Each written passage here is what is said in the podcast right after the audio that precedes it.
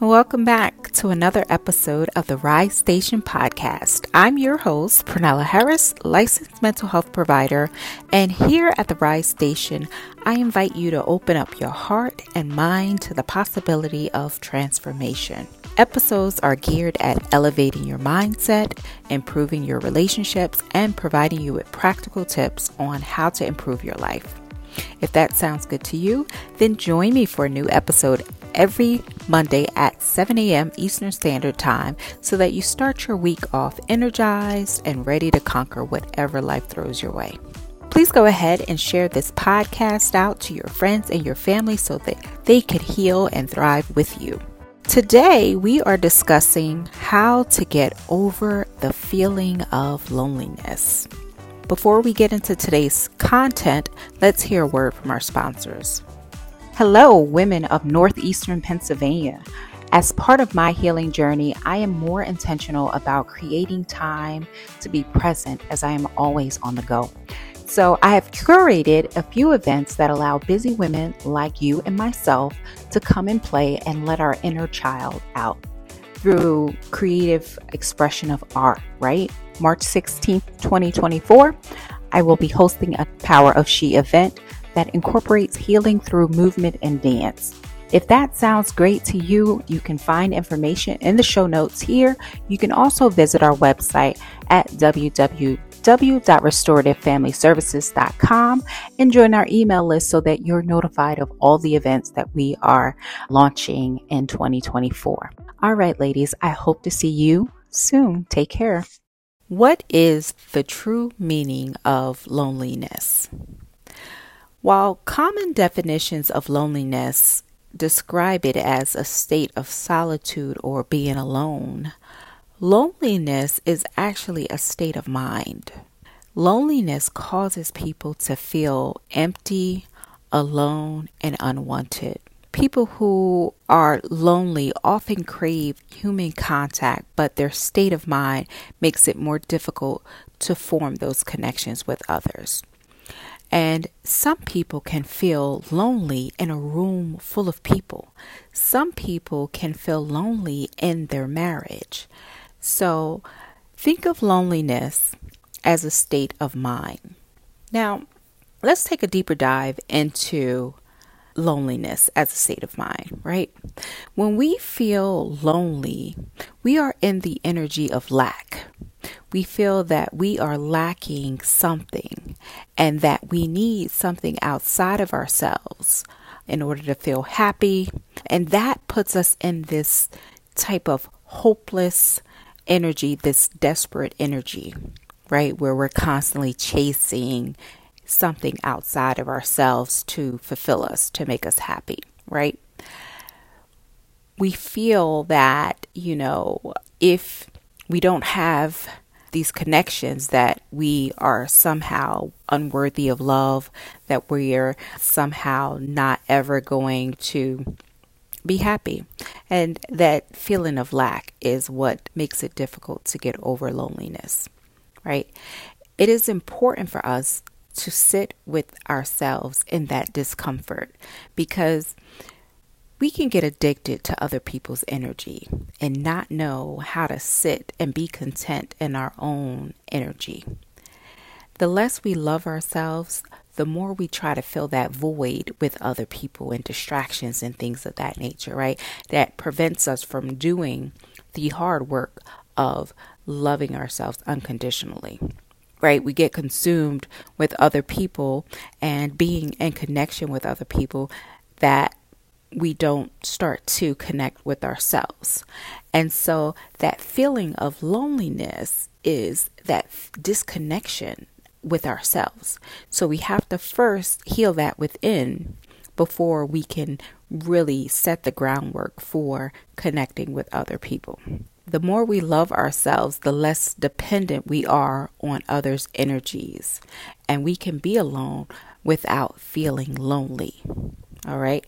By increasing our self love, we enjoy our solitude and have the energy and confidence to go out and seek connections with other people. Right.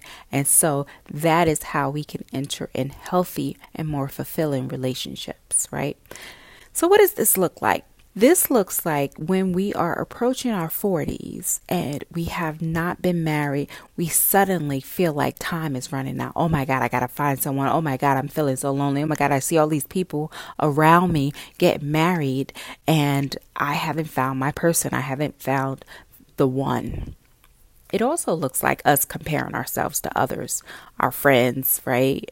If they're in a relationship and we're single or newly divorced, we somehow can look and think that the grass is greener on the other side. Oh, they have a person or or, you know, they're doing so much better than I am. And then we get in that energy of lack. Like we're missing something, like we don't have what we need to feel fulfilled. Now, we may not have a partner, but you can still feel fulfilled in your own energy. So, some common causes for loneliness, right? Big changes in life events tend to trigger the feeling of loneliness because you're stepping away into an unknown version of yourself and you're having to grieve the past versions of yourself or your old life, right? For many of us, change is hard, myself included, right? So, here are some things, here are some common causes of loneliness. Number one, experiencing a loss, a loss of a pet, a loss of a loved one, a friend. Divorce can also be a loss. Number two is going through a relationship breakup, you know, separating from someone you've been doing life with. Number three is retirement, leaving a job you've put in hours and years on the job and built relationships. So now, you know, having to reinvent yourself, you know, you've created that as part of your identity for so long, and now stepping away from that, having to move on, grieving that work history that you had. Number four is changing jobs. So, moving on from your coworkers, moving on from a position that you were familiar with and going into something else that is new and unknown and you don't know many people at. Just going to college or, or starting a university. Again, you're making a huge jump, a transition going from, you know, most people go from high school into, you know, college and they're away from home. So, huge transition. Number six is experiencing mental health problems.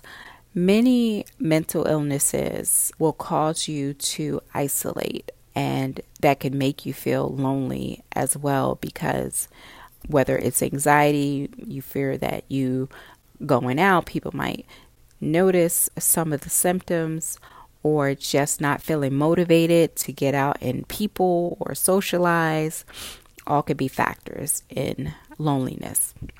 Number seven is becoming a parent. Again, this is a huge transition. You go from single, going out with your friends all the time, to now having to care for a young one and not, you know, being as available to your friends. So, mo- most of your responsibilities are surrounding your new baby and less time with your friends. So, that can be a difficult adjustment.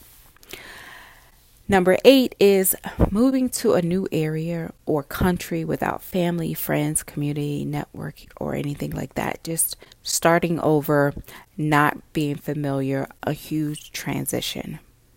So, how do we get over loneliness, right? How do we deal with it? Well, I've come up with 10 tips on how we can effectively deal with loneliness. Number one is do what you can to stay connected. Stay connected with your friend group, whether that's Facebook, maybe that's a group chat, maybe you have online happy hour with your friends everybody got you know grab a glass of something it could be video games with the chatting it could be playing you know an online game uh, like spades or pool or something with your friends to keep everybody engaged word search or uh, Scrabble with your friends, Facebook groups, phone calls, letters. Like, continue to be creative and stay connected with your friend group. Number two is seek additional support to get through this professional help. It could be a life coach, it could be a therapist, it could be a pastor, but really seeking a support system to help you through this process. Number three is join a community. You know, there could be a community of like minded people that share the same interests that you share. It could be an online community, it could be a book club, it could be just a festival or something in your community, but joining a community. Number four is volunteer, serve. Sign up to serve. Your church has service opportunities. You can go there. You can serve on different uh, community or charities that are local and that you find interesting and agree with the cause. But volunteering is a great way to meet other people. Number five is get outdoors. Take a walk around your neighborhood, say hello to your neighbors, take yourself out to the movies, to lunch, but get around people.